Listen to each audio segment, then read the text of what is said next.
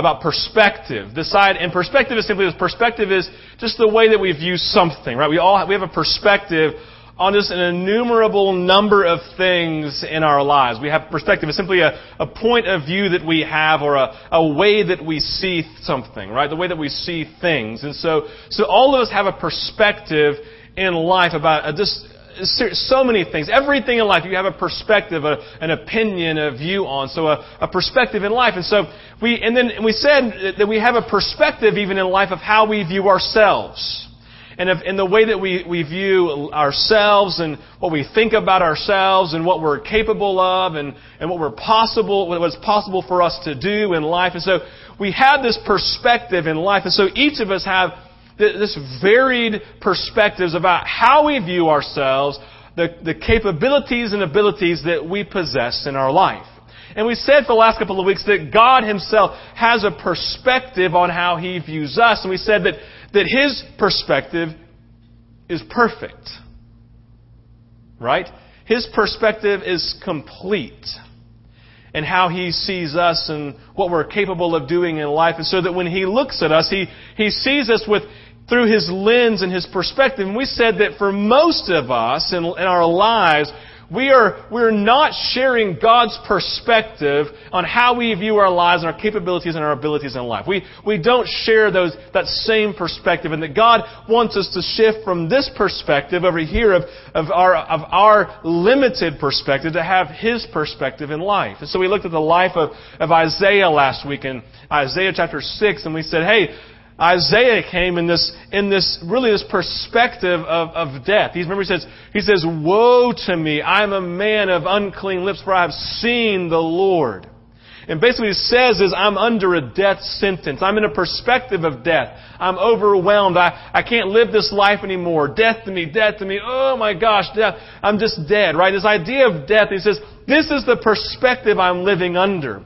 But then we said that God came and, and, and moved and initiated contact with him and basically changed his perspective in chapter, in the, into chapter 6. I mean, here's Isaiah do these great exploits for God. And so what we find then is this, this, this perspective shift in his life. And what we said for us is that for all of us, all of us, there has to be a perspective shift in life of shifting from how we define ourselves and how we view ourselves and the abilities that we have and shifting over here to recognizing how God views us, how He views our capabilities and our abilities empowered by His Holy Spirit according to the whole book of Ephesians. And so as we then live our lives, we have to recognize there must be a perspective shift that we are limited in our perspective and we have to allow God to awaken us or enlighten us to how He views us and how He sees us so that we can be on the same page as He is. Basically, we're in need of a perspective shift. And so what I want to do this morning is I want to take us back and I want to shift gears just a little bit to kind of launch us into the next several weeks, but I want to start, I want to start in the beginning. I want to start in the beginning, literally in Genesis chapter 1 where it says, in the beginning, God created. Then it goes into all of these things that God did, right? The heavens and the earth, right? And He created the, the oceans and He created the land and the moon and the stars. You, you've read through Genesis 1 before. And so there's just this long list of creation, right? What we call the created order. And in that, towards the end of chapter 1, he then says, he says, let us come and let's create male and female. Male and female, we, wish we shall create, we shall create them in our image, right? In my image. This idea of create us in the image of God. And so it's the, it's kind of the, the pinnacle, the, the highest place of creation is in this, this creation of male and female, of man and of woman. This is the, the highest, the pinnacle of creation. And He created it for a purpose. But let me say this this morning. This is, this is we, we, we, you may hold this view, and I want to break this view free from you this morning. God did not create anything for you. That wasn't His purpose. The purpose of creation was not to create anything for you per se. God created for Himself. It's a, it's, a, it's, a, it's a good point of delineation here. God didn't create it for you. He created all of creation, including you, for Himself, for His enjoyment, for, for His delight, for His purposes. He created all things. And so in creation we see God created for the purpose of creation for Himself so that He may enjoy it forever and it would bring glory unto Him, right? It would basically make people talk about how great He is and all the things of the creation. And so what we find then in creation is that God created all of this, all, everything you see for Himself for a purpose of bringing glory to Himself. But what you find in this is the idea of God then relating to His creation, including you, including all of humanity. So what we find is this. Yes, God created for Himself, but He created it so that He could be in relationship with creation for eternity, with the pinnacle of that creation being us, human beings, who were created in His image. And so what we find is this, and this is the first thing I want us to get to this morning, because what I want us to, what I want to say this morning is there is a perspective shift that needs to happen in us that we find at the very beginning of creation as we look at who God is and what He did, even in the beginning, that will help us understand who God is, and in a sense, who will help us understand who we are being created in His image. And the first thing we find is simply this. God is a relational God. God is a relational God. God, God was in, He was there before creation. Guess what He was doing? He was in relationship. Father, Son, and Holy Spirit, right? They're living in community with one another, in relationship, a, a perfect, this is perfect triune God relationship happening. He says, hey, I have this great idea. I've had it forever. Let's now create. Let's create heaven and earth and all of this stuff. And then let's create, let's create something in our image who is like us, right? Who is like us, who we can then be in relationship with, and they can be in relationship with us. This dynamic then of, then of God being a relational God and creating a relational people.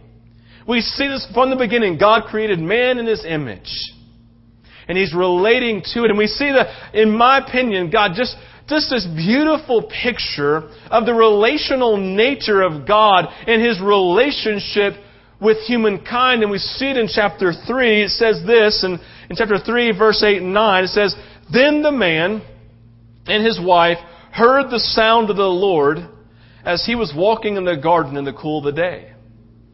And they hid from the Lord God among the trees of the garden. But the Lord called to the man, Where are you? Where are you? So you know the story, right? The first seven verses. The man and the woman both fall, I say both fall, they're both tempted and they choose sin, right? They choose to eat of the one tree, the tree of the knowledge of good and evil that God says, you may not eat of this tree. If you do, surely you will die, right? And so they eat of this tree. All of a sudden sin enters the world. They go and they hide themselves. But I love this picture because in the moment what happens? God comes down probably in the, probably Jesus himself is walking in the garden. And he, well, guess what he's doing? He's looking for the man and the woman. Don't you love that? Let that sink in for a moment. The God who just created, listen, we're not telling the story of Adam and Eve here. We're telling the story of man and woman whom you represent. Right? You are the Adams and the Eves, the man and the woman today, right? And so God is saying, listen, I'm coming down and I just simply want to do one thing. I just want to walk with you in the cool of the garden. There has to be a perspective shift. That from the beginning, God was coming down to walk with man, to walk with woman, to be in relationship with them. We, we are in a relationship with a relational God who desires relationship, but you can't miss the context. Listen, God comes down and says, Where are you? And of course, He knew exactly where they were. I mean, He's God. He knows all things. He knows what just happened. He knows that they just they, listen, they just created the worst sin ever. Because it was the first, it was the first one. Right? It was the worst sin ever because it was the very first one. It was the worst sin ever. They had totally eaten the tree of the knowledge of good and evil, and now sin had entered into all of creation into the moment, right? And all of a sudden, everything that was supposed to be was not until it's going to be redeemed later, right? So this whole dynamic is going down of brokenness. And God still comes down. Do you see the picture? God knew their brokenness. God knew their sin. God knew the things that they had done, choosing something that God has said, do not choose. They had chosen against God. And in the moment of God knowing this and this whole idea of saying, hey, where are you? Maybe he's saying, this whole idea of where are you? What's going on? Because he knew where they were. But he wanted them to know in the moment there's still a pursuit. Hey, where are you? You're hiding from me. I know where you are. But where are you? Where is your heart? Where is your mind? What are you thinking? Where are you? Listen, they're in brokenness. They're in a perspective of brokenness. Why? Because they're broken. They're in a place of being, in this difficult place of being overwhelmed. They're literally hiding themselves out of guilt, out of condemnation, all of this stuff, and they're saying we've got to hide from God. Why? Because He's holy, and because of their brokenness, they really no longer are. They're in this place of sin, and God says, where are you? Of making a statement of saying, even in this perspective of sin and of death, and in your brokenness, I'm still coming down to find you and to walk with you. Why? Because He's a relational God. He won't let them stay in their sin, will he? Right? He, he comes and he speaks to them. You can continue on in chapter 3 and there's now consequences for their sin. There's, there's, there's difficulty on the earth, right? There's all of this stuff. But he's saying, but there's still relationship. And the, the thing that I want you to shift in your perspective is simply this. We live every day of our life feeling and being told that we can't be in a relationship with God, whether it's ourselves telling us this with condemnation or with guilt or our life circumstances pointing at us saying, listen, you're so distant from God. And God the entire time is looking at saying, where are you? I haven't gone anywhere. Where are you? He's asking them the question so that they can answer it for themselves to find out, oh, we're distant and we're disconnected. And God is saying, I'm a relational God. So He comes here with Adam and Eve. He says, let me have this first sacrifice and I'll kill an animal and I will clothe you because I recognize in your weakness where you are. The thing I want you to see is this morning is simply this. The perspective that you have to embrace that we see from the very beginning of all time, in the beginning of creation, is that God is a relational God who created us in His image, who even in our brokenness, He is pursuing us and He's crying out, where are you? Because I'm right here. I'm coming. I'm moving towards you, right? I'm moving in your direction. And I want to say this that you, you hear me say this, but you don't live this way. You hear me, you know it, you can speak to everybody else. But the question is, are you living simply in the reality that God is a relational God who can't do anything but relate?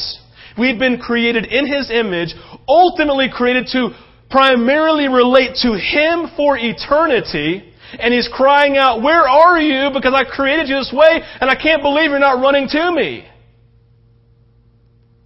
We are created to be a people who are continually running to God even when we are covered in horse poo, sin poo. You know? Seriously, you can laugh at that, y'all. You don't have to be too holy here, right? I mean, seriously, you know what I'm talking about? We get covered in all of this stuff every day of our life. We walk in. Remember, Jesus said to the disciples, Peter says, cleanse all, cleanse me. Don't just wash my feet. And Jesus says, no, no, no. It's just your feet that I need to clean. The rest of your body is clean. But when you walk through life every day, poo gets on your feet. And I gotta clean it off, right? This is what happens when we live our life every day. And He's coming and saying, where are you? Just press pause in your own mind for a second, in your own spiritual heart of knowing everything because you've been in church most of your life. And ask yourself if you believe this. Do you believe that God's actually relational, wants to be, rela- wants to be in relationship with you, and that even in the midst of your brokenness, that He's still pursuing you and wanting you near Him? Or do you think you have to get yourself completely right and everything perfect, right, before you come to Him? God walks up to them having just sinned and in their nakedness. And says, Why are you here? I've been coming down to walk with you because I'm a relational God who wants to relate to you. But you're in this perspective over here of condemnation, this perspective of guilt over here, and I'm still coming after you. You need to turn to me and walk with me again. I've got to cleanse you. Yes, I mean you've sinned and there's going to be consequences possibly for this and it's difficult, but but come with me. Come with me. Listen, this why am I talking about this? Because from the creation of time, God's trying to He's wanting to create a perspective for you that who He is from the beginning of humanity is to be a relational God. To move to help you move past your sin because listen, He's just not all that caught up in your sin. Now, He is, but He's not. Do you, do you see the paradox there? It's like, yes, sin has separated you, but He's still moving because He's stronger than it. He's still coming after you and pursuing. Why? Because He never gives up on relationship. He is faithful when you are faithless. And listen, that's why Paul says, I pray that the eyes of your heart would be enlightened to the reality of God being this relational God who can't do anything but pursue you and be relational because it's who He is. And you have to get over that. And when He cries out where you are, you have to say, Here I am, sorry. There you are.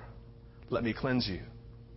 You have to live in this perspective. You have to allow this relational perspective to now define everything about your life because the enemy is stealing, killing, and destroying with a spirit of condemnation saying, You're not worthy.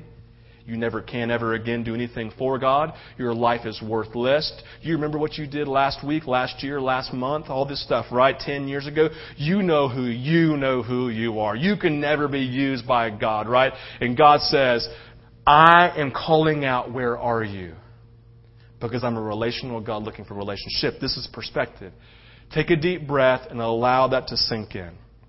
Everybody close your eyes for a moment.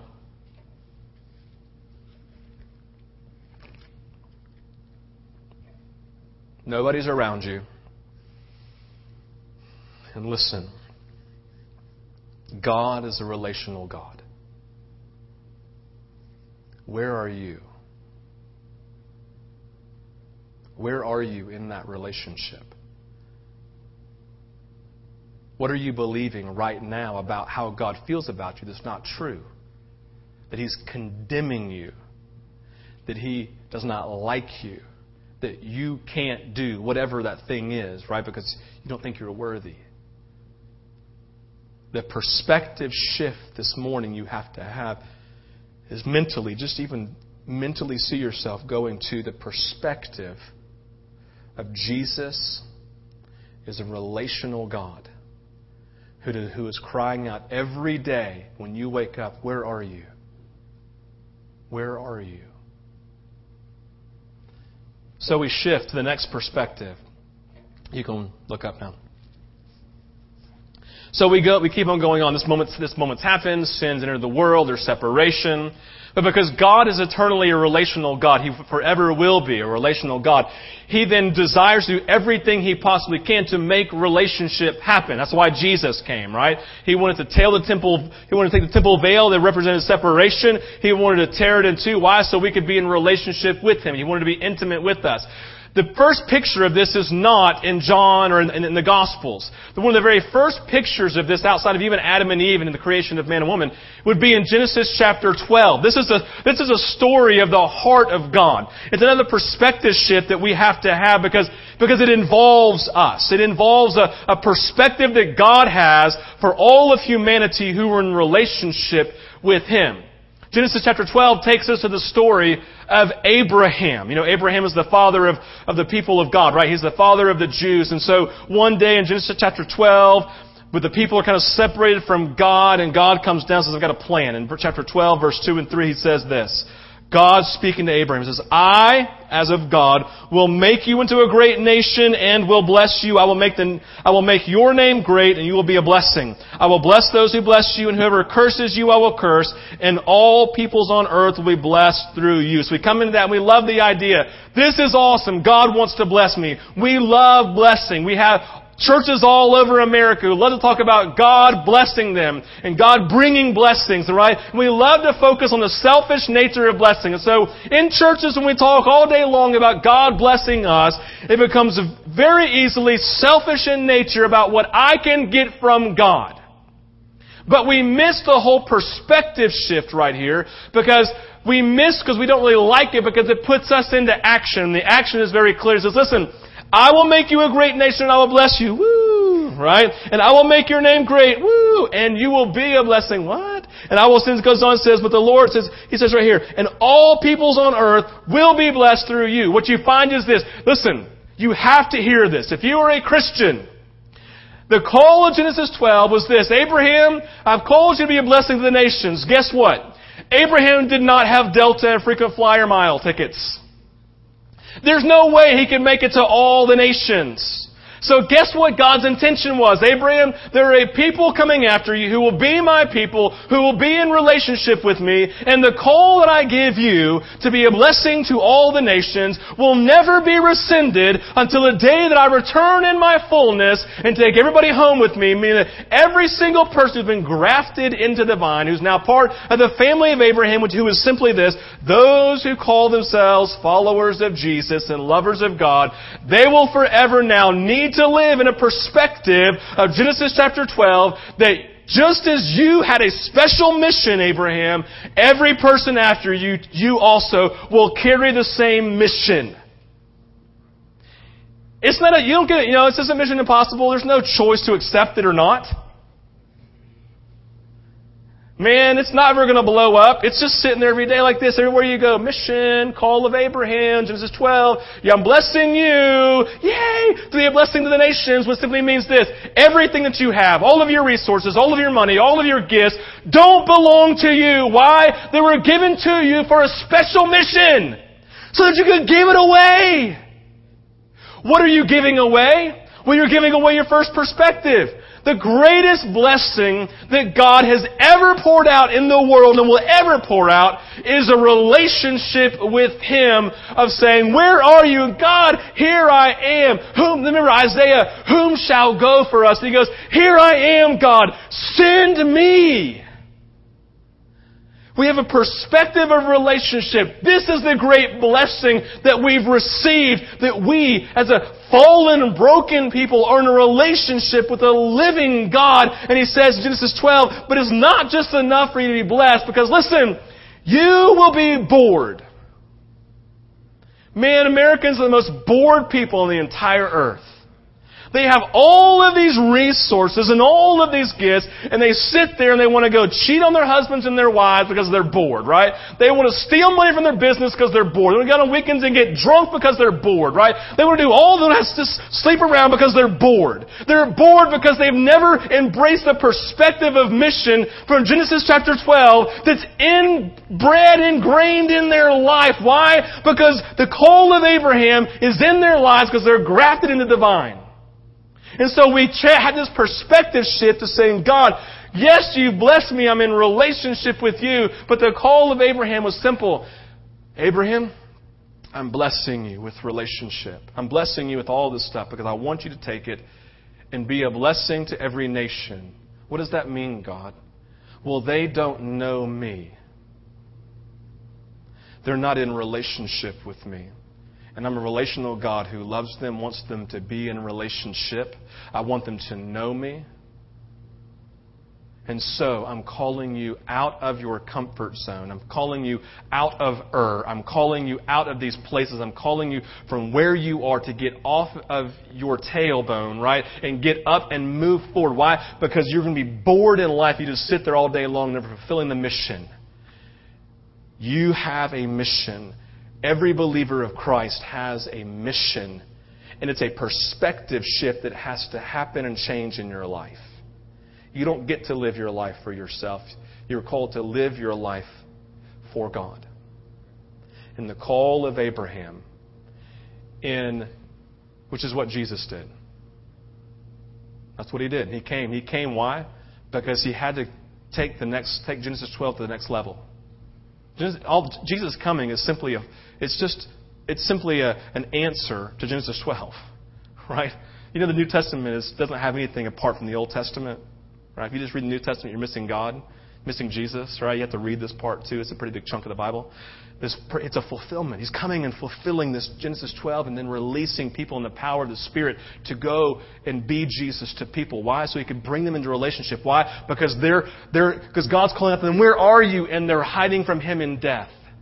Why? Because sin has their just hands wrapped around their neck. Some of you have sin wrapped around your neck. You have to get free.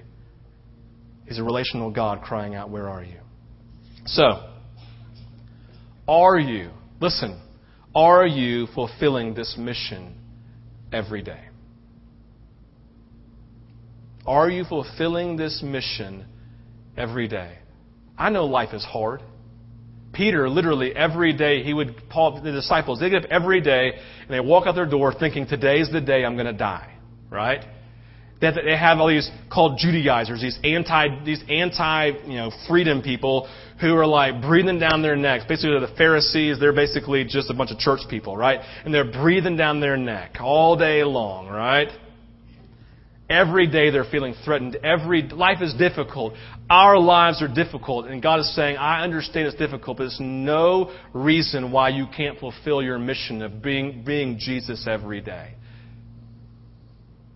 Are you fulfilling this mission every day? Are you a, listen, are you a blessing? Are you blessing those around you every day with the fruit of your relationship with Jesus? Is it, is it, is it being, people picking your fruit from your tree every day, the relationship you have with Jesus? So that when you come to them, you have something to offer. Do you have a relationship with Jesus worth sharing? I'm not saying that as a guilt, that's not guilt driven. And it's not to produce condemnation. I'm simply asking you the question because if you can't answer that well, then guess what? God's saying, Where are you? Change your perspective. This is a, it's a, it's a beautiful gift to, for, for God to come and discipline His children. You need to change perspectives. You have to live every day with the mission in front of you. This is your call. I've already given it to you. You're already living in this place, right? I have a perspective about your life and your abilities and your capabilities. Just walk in it. I'm a relational God calling out to you in your death and your hell and your sickness saying, where are you? Just turn and come. I can wash you and cleanse you and heal you and then set you on the special mission that I have for you. This, this is what it means to be a follower of Jesus. To receive blessing and then give it all away, and He'll continue to move and to bless us. Let's pray. Father, you are good.